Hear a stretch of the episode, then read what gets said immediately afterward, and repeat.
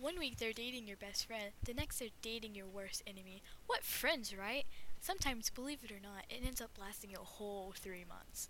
It's called dating, and it typically starts in middle school. In fact, 7% of high schoolers marry their high school sweetheart, but 5% of them get a divorce. So if high schoolers can't do it, then why should some immature s- middle schoolers that can't even go on dates without their mommies do it?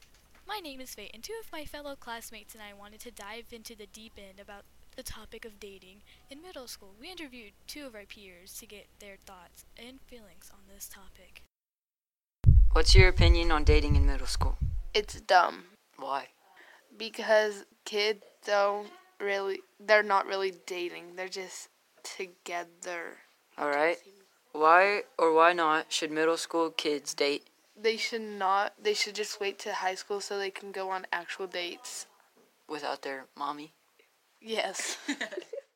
What's your opinion on dating in middle school? If you're gonna date, then then do, if you're not, then don't. Why? I don't know. All right.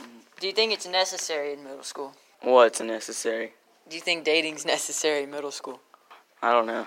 Like, if Mercy was to ask that kid out right now, do you think it would be necessary for him to say yes? Oh, I don't know. He doesn't know her. So you're saying that you don't. I don't know. You just said that you don't I approve. don't, I don't think it's.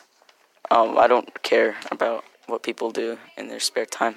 So you, you're not that big on dating.